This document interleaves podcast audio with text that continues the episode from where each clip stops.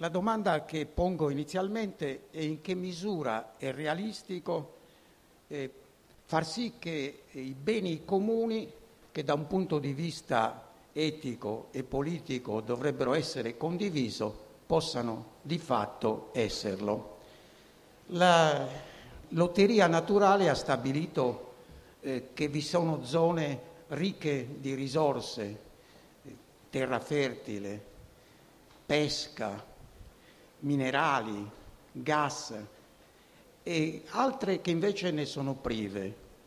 E vi sono zone di cui altri popoli si sono impossessati delle risorse e altri ne sono stati cacciati. Di modo che esiste una sproporzione tra coloro che posseggono determinati beni e quelli che invece ne sono stati espulsi dal godimento. Ora, uno dei casi più importanti è stato ricordato ieri da Stefano Rodotaio, me ne sono occupato tempo fa, è quello che riguarda un bene comune e indispensabile come l'acqua.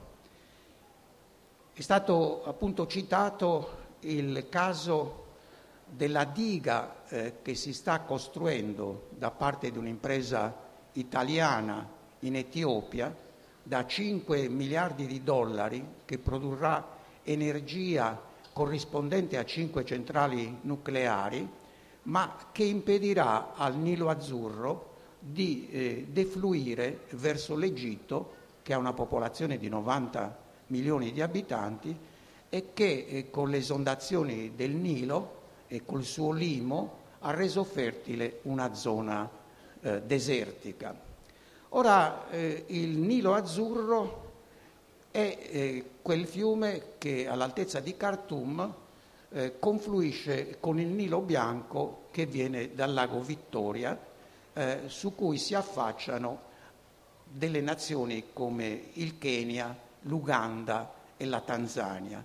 Tutti questi paesi rivendicano la proprietà dell'acqua e non è un caso isolato. Qualcosa del genere avviene con il Giordano, eh, che interessa la Siria, la Giordania, Israele e la Palestina. E avviene eh, con eh, il Tigri e l'Eufrate che partono da una zona che attualmente è il Kurdistan eh, turco e su cui è già in costruzione una diga che si chiama GAP che priverà la mezzaluna fertile, cioè i luoghi in cui è nata la civiltà eh, Iraq, Iran e, e, per quanto riguarda il Nilo l'Africa, dove sono sorte eh, le prime comunità umane stanziali di tipo agricolo. Ma la scarsità eh, di risorse, così disegualmente eh, di, distribuite, eh, riguarda anche eh, quei fattori energetici e quei bisogni delle nuove tecnologie eh, che spingono le nazioni alle guerre e alle conquiste. Non dimenticate, tutti i confini che esistono al mondo sono frutto di guerre e di spostamenti di popoli. Quindi eh, petrolio, gas naturale, uranio, ma non solo. Le nuove tecnologie, per esempio i superconduttori, eh, i computers, i telefonini stessi, si basano oggi sulle cosiddette terre rare, la cui principale è il coltan, cioè un composto di columbite e tantanio, tantalio, l'80% del quale si trova eh, nell'attuale Congo e che eh, è eh, scavato a mani nude un metallo radioattivo da persone che poi si prendono dei tumori ma che è soprattutto luogo di scontro tra il Congo e l'Uganda, ma segretamente da potenze extraafricane, Cina, Stati Uniti, Francia Inghilterra. È una guerra che ha già provocato quasi 100.000 morti e per chi è lettore di libri gialli ha dato spunto alle Carré a scrivere un romanzo eh, che si chiama Il canto della missione, The Mission Song. Ora, eh, questi metalli rari, eh, queste risorse sono eh, tipiche di situazioni in cui, come diceva Dante, per tutti i, i beni comuni è mestiere di consorte, di vieto, cioè eh, non si può eh, avere qualcosa senza escludere qualche altro. Ed è questo, sempre dantescamente, che fa sì che la terra sia l'aiuola che ci fa tanto feroci, perché l'esclusione provoca eh, il fatto che qualcuno gode e qualche altro è eh, cacciato da questo godimento di determinati beni. Ora, eh, la pace quindi in questo modo è minacciata. Eh, per quanto riguarda l'acqua, eh, il cosiddetto oro azzurro eh, è previsione fin troppo facile che sarà uno dei motivi di conflitto di questo secolo che stiamo vivendo, così come lo sono già da tempo il petrolio o il gas naturale.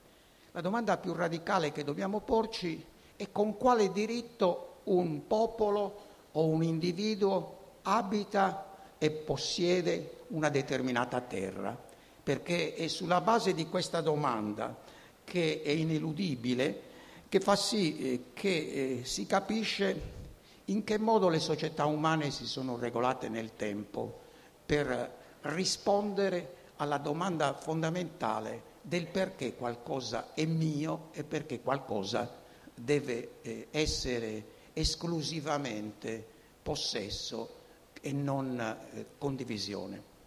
Guardate che etimologicamente il termine comunità e quindi bene comune deriva dal latino munus, che è un dono che si scambia. Quindi la comunità è l'insieme degli individui che si scambiano reciprocamente dei doni. Quindi il termine comunitario è già qualche cosa che implica l'andare al di là dell'egoismo. E su questa idea di comunità eh, si è posta eh, la questione di come i beni possano essere in un certo modo limitati e si possa avere al di là del diritto di proprietà inalienabile, un diritto di tutti alla partecipazione a quello che appunto chiamiamo bene comune. In questo senso le prime limitazioni sono state, parlando di tempi recenti, quelle che riguardano appunto um, dei eh, prodotti o dei fattori eh, come eh, per quanto riguarda le Nazioni Unite c'è stata una delibera del luglio eh, del 2010, appunto l'acqua. E eh, l'acqua non soltanto da bere, perché pensate al mondo c'è un miliardo di persone che non ha acqua sufficiente per bere, per cucinare e anche acqua relativamente sporca per i servizi igienici. E quindi questo eh, provvedimento legislativo delle Nazioni Unite prevede eh, che eh, queste milioni di persone eh, con il tempo debbano essere fornite eh, di acqua sufficiente attraverso la desalinizzazione, attraverso la purificazione delle acque sorgive e così via. Ma eh, ci sono altri beni comuni, common goods, come dicono le Nazioni Unite, che a noi sembrano piuttosto strani, ma non lo sono.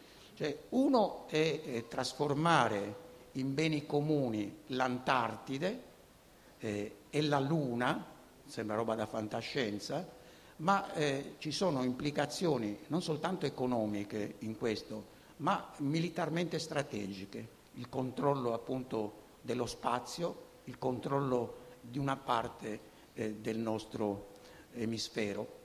E quindi eh, quello che succede nelle nella trattazione dei beni comuni ha anche un altro versante che è molto attuale, cioè è stato denominato bene comune il genoma umano, il che significa eh, che eh, sarà impossibile, almeno teoricamente, per industrie farmaceutiche di nuovo, ma anche per tutti i sistemi di sfruttamento di possibili malattie curabili attraverso il genoma umano, eh, poter privatizzare segmenti del genoma stesso.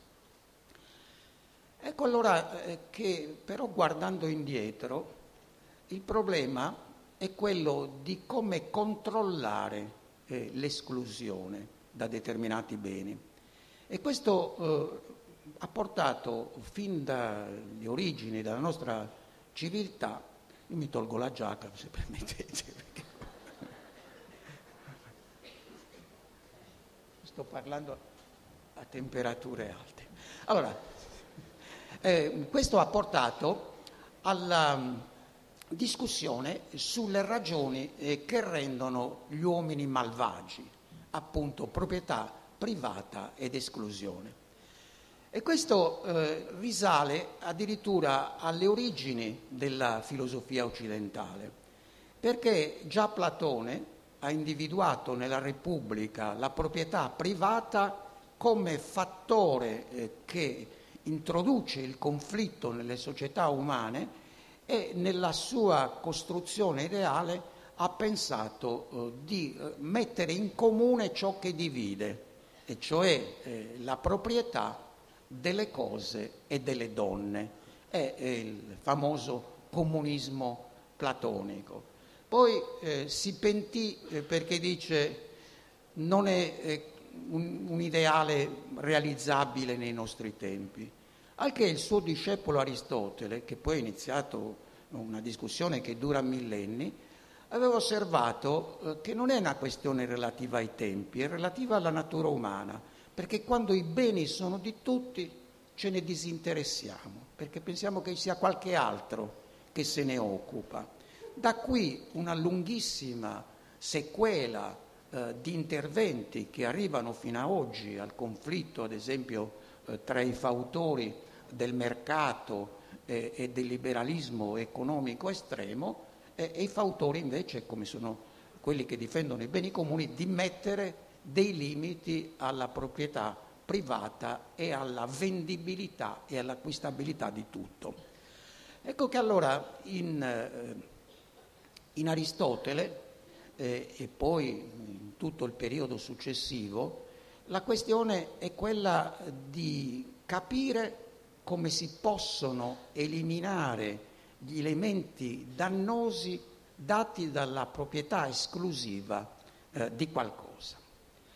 Però visto che questi elementi non si possono eh, cancellare senza un ritorno all'età dell'oro, a comunità primitive antecedenti al sorgere dell'agricoltura, si è cercato eh, di trovare delle situazioni ideali che servissero a capire come sarebbe la società eh, se non ci fosse la proprietà privata.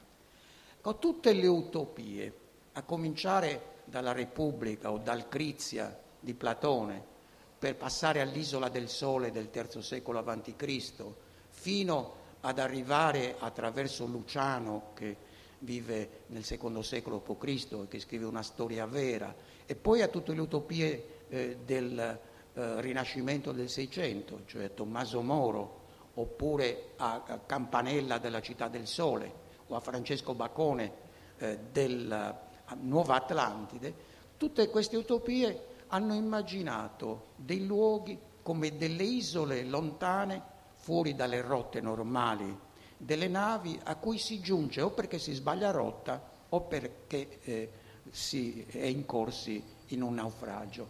Queste isole hanno una caratteristica, non sono basate sulla felicità degli individui, ma sono basate sull'eguaglianza e l'assenza di proprietà privata perché questa è la base della giustizia.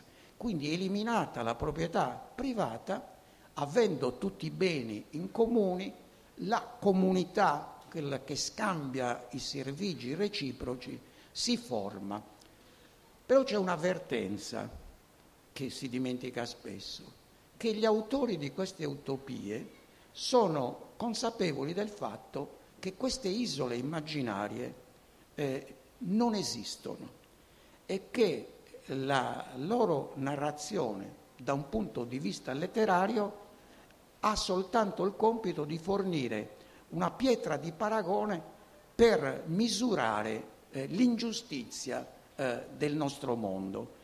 e quindi rappresentano sostanzialmente un punto di vista eh, per eh, considerare il proprio momento storico.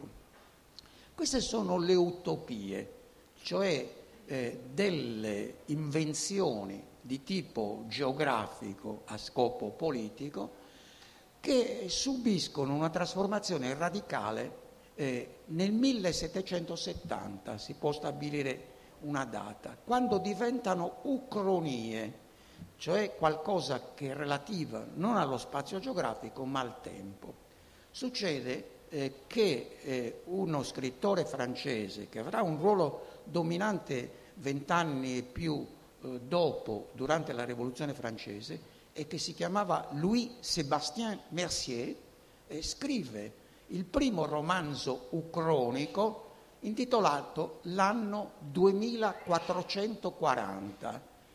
In questo caso ucronico vuol dire che la perfezione non è eh, piazzata in un luogo insituabile a cui non si arriverà mai effettivamente, ma nel futuro, il che implica che si può arrivare in questo mondo dall'imperfezione attuale, dall'ingiustizia attuale, dallo sfruttamento attuale alla perfezione futura. Questa eh, posizione di Mercier, che è un letterato, si fonde creando il nostro futuro, anche recente, con due altri fattori. Uno è Rousseau, che nella pagina iniziale dell'Emilio, che è la più grande opera eh, di pedagogia, eh, voi sapete che Rousseau ha mandato i figli all'orfanotrofio, ma ha scritto il più bel libro di pedagogia, il che vuol dire che qualche volta si razzola male, ma si scrive bene. E nell'Emilio c'è scritto uh, qualcosa che sembra innocua e che poi è entrata nel nostro modo di pensare. Rousseau che era calvinista di Ginevra, cioè il calvinismo è fautore del male radicale nell'uomo. Rousseau dice eh, che l'uomo esce buono dalle mani della natura ed è la società che lo corrompe. Guardate, un rovesciamento eh, enorme perché eh, per millenni, in primo luogo, eh, il bambino è cattivo. Tant'è vero eh, che se guardate Cicerone della vecchiaia eh, o Agostino nelle confessioni, eh, nessuno vorrebbe tornare bambino, anche perché menavano.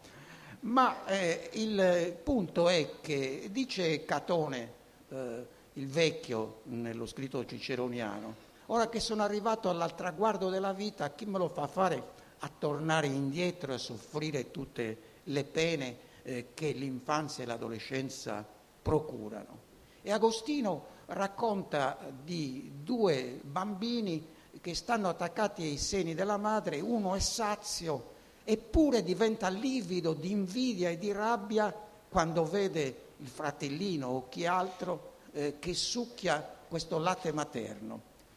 San Paolo, che scriveva sotto Nerone, ha fatto questa considerazione, che ogni autorità viene da Dio e che va obbedita perché l'uomo eh, ha questo male radicale dopo il peccato originale e che quindi è l'uomo cattivo e l'autorità che deve tenerlo a freno.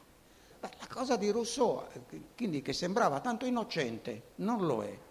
Eh, è la società che è malvagia attualmente ed è l'uomo che potrebbe essere buono se non ci fosse questa società malvagia.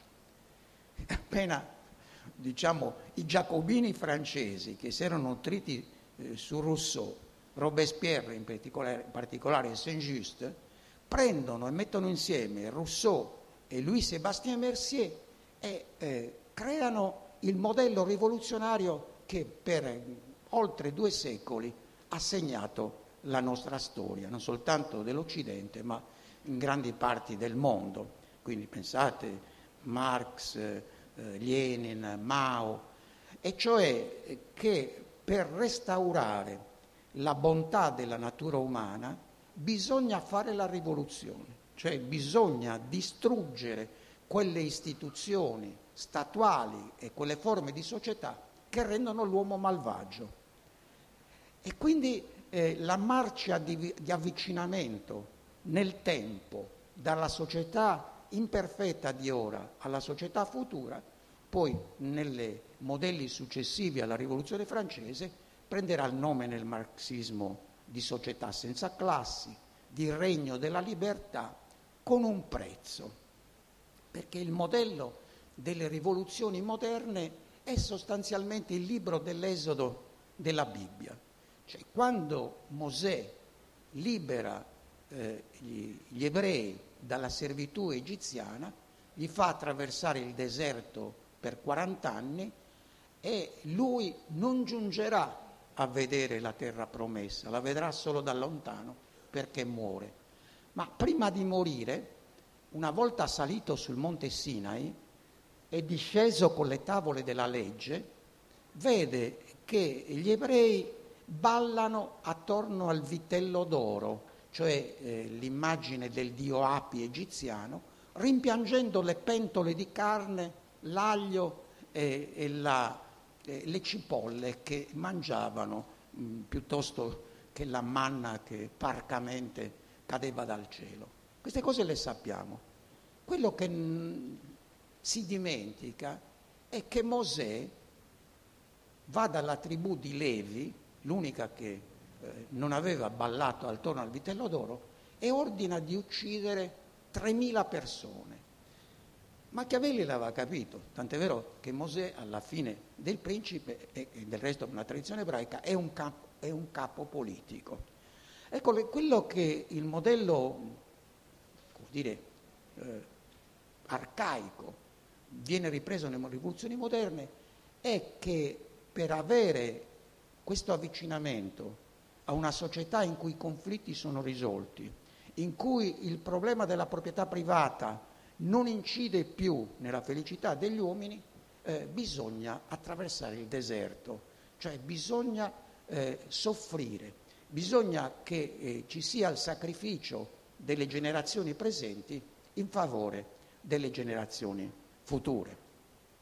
Ecco che eh, allora eh, quello che cambia eh, nel nostro tempo è che c'è una paradossale nostalgia del futuro cioè non più una nostalgia del passato, dell'età dell'oro, non più una posizione come quella eh, degli epicurei o di Orazio nella letteratura latina, del carpe diem, del vivere tranquillamente eh, il proprio tempo e, e srotolare la propria esistenza, si diceva, come una gomena, in modo che ci sia continuità tra il passato, il presente e il futuro.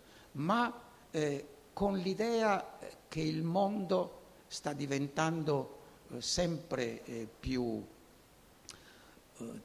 tragico, drammatico, che la lotta di classe deve imperare, che le traversie sono inevitabili, ma che poi il sole dell'avvenire eh, ci procurerà un'altra vita e un'altra esistenza.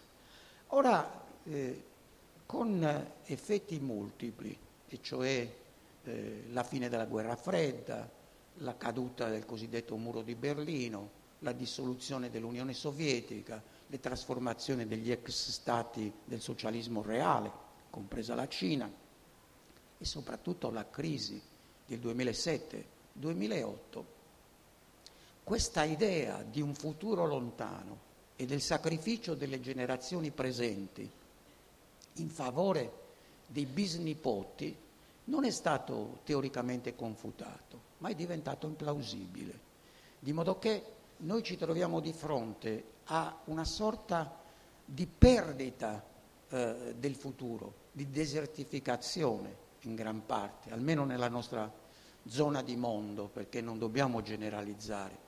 Noi abbiamo una sindrome del declino, ma in Brasile, in India, eh, in Cina, e in altri poi in Sudafrica c'è l'idea eh, del prevalere della speranza, mentre in altre zone, nell'Africa subsahariana, c'è la disperazione, quindi il nostro mondo è abbastanza variegato. Ma per quanto riguarda noi, la desertificazione del futuro, il sacrificio eh, di, di, un'intera generazione o di intere generazioni.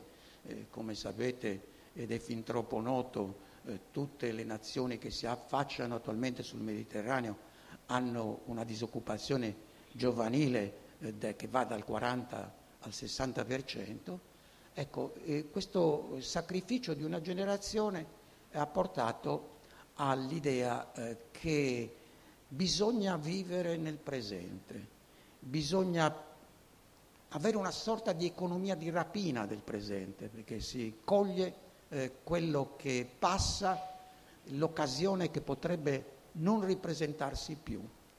E c'è un altro fenomeno ancora più inquietante, e cioè che eh, noi eh, siamo di fronte a situazioni nelle quali eh, non si desidera più niente. Già Amartya Sen aveva notato per l'India, ma questo scriveva quasi 40-50 anni fa, eh, poi l'ha ripetuto dopo, ci sono eh, milioni di persone che non potendo ottenere niente non desiderano più niente. Quindi c'è una specie di morte del desiderio. Noi ci troviamo in una situazione in cui eh, desiderare qualcosa è diventato impossibile. Da qui il fenomeno eh, dei giovani che non studiano e non lavorano. Da qui il fenomeno sostanzialmente del presente che non è più vissuto orazianamente come un carpe diem, ma è vissuto, eh, come dicevo prima, attraverso questa voglia eh, di trovare quel poco che si riesce a raccimolare. Ecco che allora, in questo senso, noi siamo davanti, non potendo superare l'alternativa tra il dono reciproco della comunità e eh, l'abolizione della proprietà privata, anche perché si è visto che la sola eh, abolizione della proprietà dei mezzi di produzione eh, preconizzata da Marx realizzata alla maniera che sappiamo nel socialismo reale non ha dato un buon esito, ecco che stiamo tornando a vedere quali limiti si può porre alla proprietà di determinati beni, perché siamo in una situazione eh, in cui il mercato, che non va demonizzato, ma ha straripato, ha invaso dimensioni della vita che non gli competevano e che eh, di principio non gli competono. Ha reso tutto eh, vendibile e acquistabile. Pensate eh, che in certe nazioni, come l'Inghilterra o gli Stati Uniti, si sono privatizzate le carceri per cui uno si può pagare una cella migliore dando dei soldi all'amministrazione carceraria. In Inghilterra persino i passaporti non sono dati dal Ministero degli Esteri, ma da una società privata. Negli Stati Uniti si può pagare per non fare la fila, si compra qualcuno che la faccia al posto nostro. Questi sono fenomeni apparentemente folcloristici, ma la cosa più importante è che si può pagare gli altri eh, per corrompere i giudici, eh, per avere dei privilegi eh, che non spettano. Cos'era una volta l'alternativa al, al do des, allo scambio eh, interessato di favori? Era il dono. So che qualcuno ne parlerà e ne ha già parlato nell'ambito di questi dialoghi sull'uomo. Caillé, credo, fra un po'. Eh, e altri questa mattina. Quello che era l'alternativa era rappresentato, voi vi chiederete perché, dalle tre grazie. Le tre grazie non sono mm, una figura estetica che rappresenta la bellezza, sono eh, il simbolo del dare, prendere e rendere.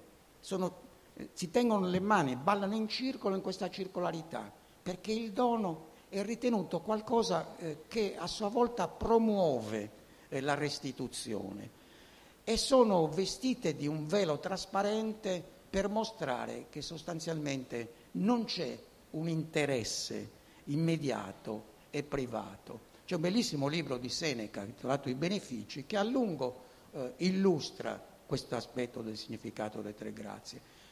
Poi c'è la teoria del dono elaborata dai sociologi, da, da Moss, eh, poi da Caillé che sarà qua, eh, per la quale eh, appunto il dono nella forma di potlatch, di dono anche compulsivo, che ha dei risvolti negativi.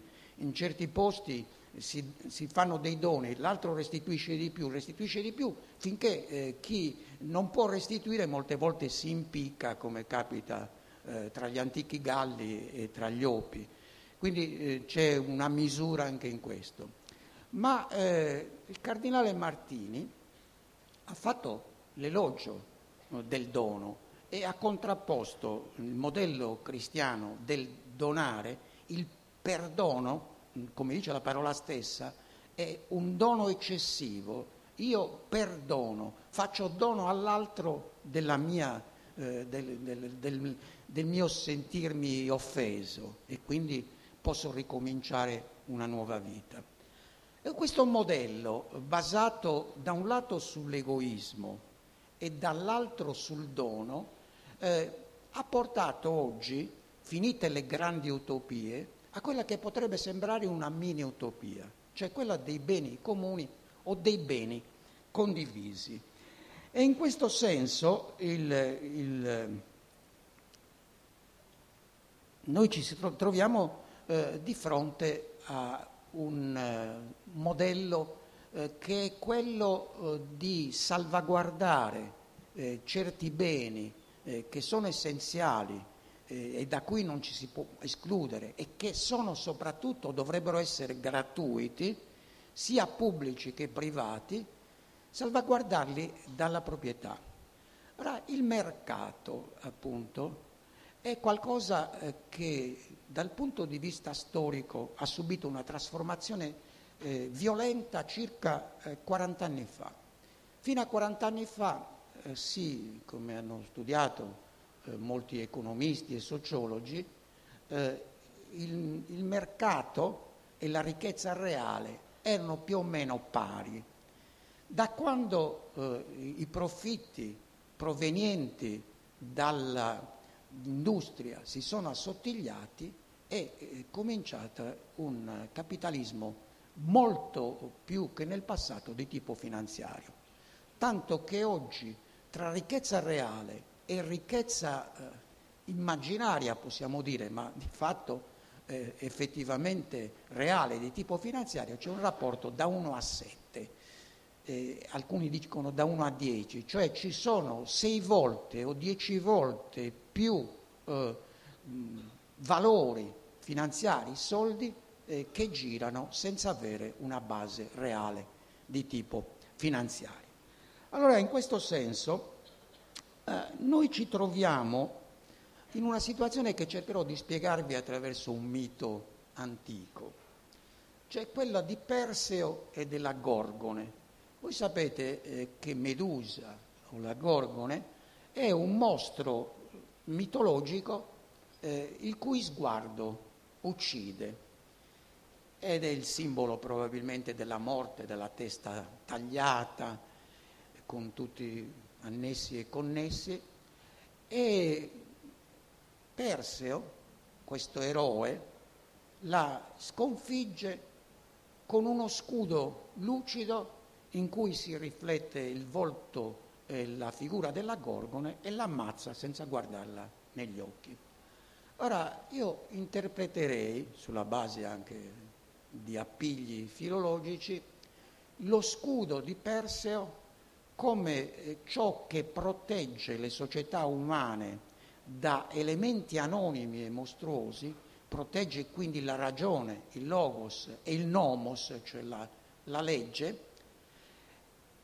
oggi eh, c'è stata un apparente, perlomeno ma molto presente, abbassamento eh, del tasso di immunizzazione di fronte a questi mostri senza volto che combattono la polis, cioè le nostre forme di convivenza, e le nostre forme anche di razionalità. Cioè noi siamo eh, sotto il controllo di forze anonime, non è il mercato in quanto tale da demonizzare, ma sono forze che ormai rendono lo Stato eh, qualcosa di debolissimo. Pensate che in un giorno eh, nelle borse mondiali si scambia l'equivalente del PIL della Francia. Quindi sono poteri eh, che senza volto, a parte quei 12 che si riuniscono a Wall Street eh, ogni 15 giorni e decidono il destino eh, di società e di nazioni, noi siamo sotto il controllo di, questi, di queste forze eh, anonime e senza volto. Quindi il, in questa cornice maggiore bisogna situare anche il problema dei beni comuni. I beni comuni sono il tentativo che noi eh, cerchiamo eh, di portare a compimento per strappare a queste forze anonime eh, il necessario per poter eh, sopravvivere e per poter avere accesso a diritti e per poter, come accennava Rodotà ieri, avere accesso anche alla democrazia. Ora c'è un economista francese che si chiama Dupuy che ha scritto un libro sul catastrofismo illuminato. Vuol dire che è inutile aspettarsi la catastrofe, perché la catastrofe c'è già stata. Noi eh, abbiamo segato il ramo in cui l'umanità sedeva, stiamo dilapidando le risorse, abbiamo armi nucleari eh, in grado di distruggere il mondo migliaia di volte, se fosse possibile, abbiamo inquinato la biosfera che questa, questo involucro di 30 km di spessore in cui è possibile la vita dalla terra all'aria e quindi dobbiamo gestire la catastrofe già accaduta. Quindi il problema che si pone a questo punto è quello eh, di eh, poter difendere quello che ancora ci resta. E dobbiamo cioè chiederci come è possibile ancora intervenire nel campo di questi beni comuni, come possiamo rendere condivisibile ciò che normalmente provoca il conflitto attraverso l'esclusivo godimento da parte di qualcuno. Quindi a macchia di leopardo si isolano e si combatte per averle delle zone di cui l'accesso non soltanto eh, è garantito, ma anche realizza dei diritti. Perché ci sono beni eh, che sostanzialmente eh, più eh, si, eh, siamo a condividerli, meno ne tocca per ciascuno. Ma ci sono dei beni, anche questo lo ricordava Rodotà, che invece, come la conoscenza, più eh, vengono condivisi e più si accresce. È un po' quello che si diceva nella Rometa, Romeo e Giulietta eh, di Shakespeare eh, a proposito dell'amore. Più dono, più ricevo. Ecco, noi abbiamo un tipo di organizzazione sociale che continua a essere basata sulla proprietà privata, non solo di mezzi di produzione, ma anche di mezzi di vita delle persone e che eh, bisogna eh, che parte di questi mezzi, senza pretendere per il momento di abolire la proprietà privata, siano resi condivisi per tutti. Per cui speriamo che noi ce la caviamo. Grazie.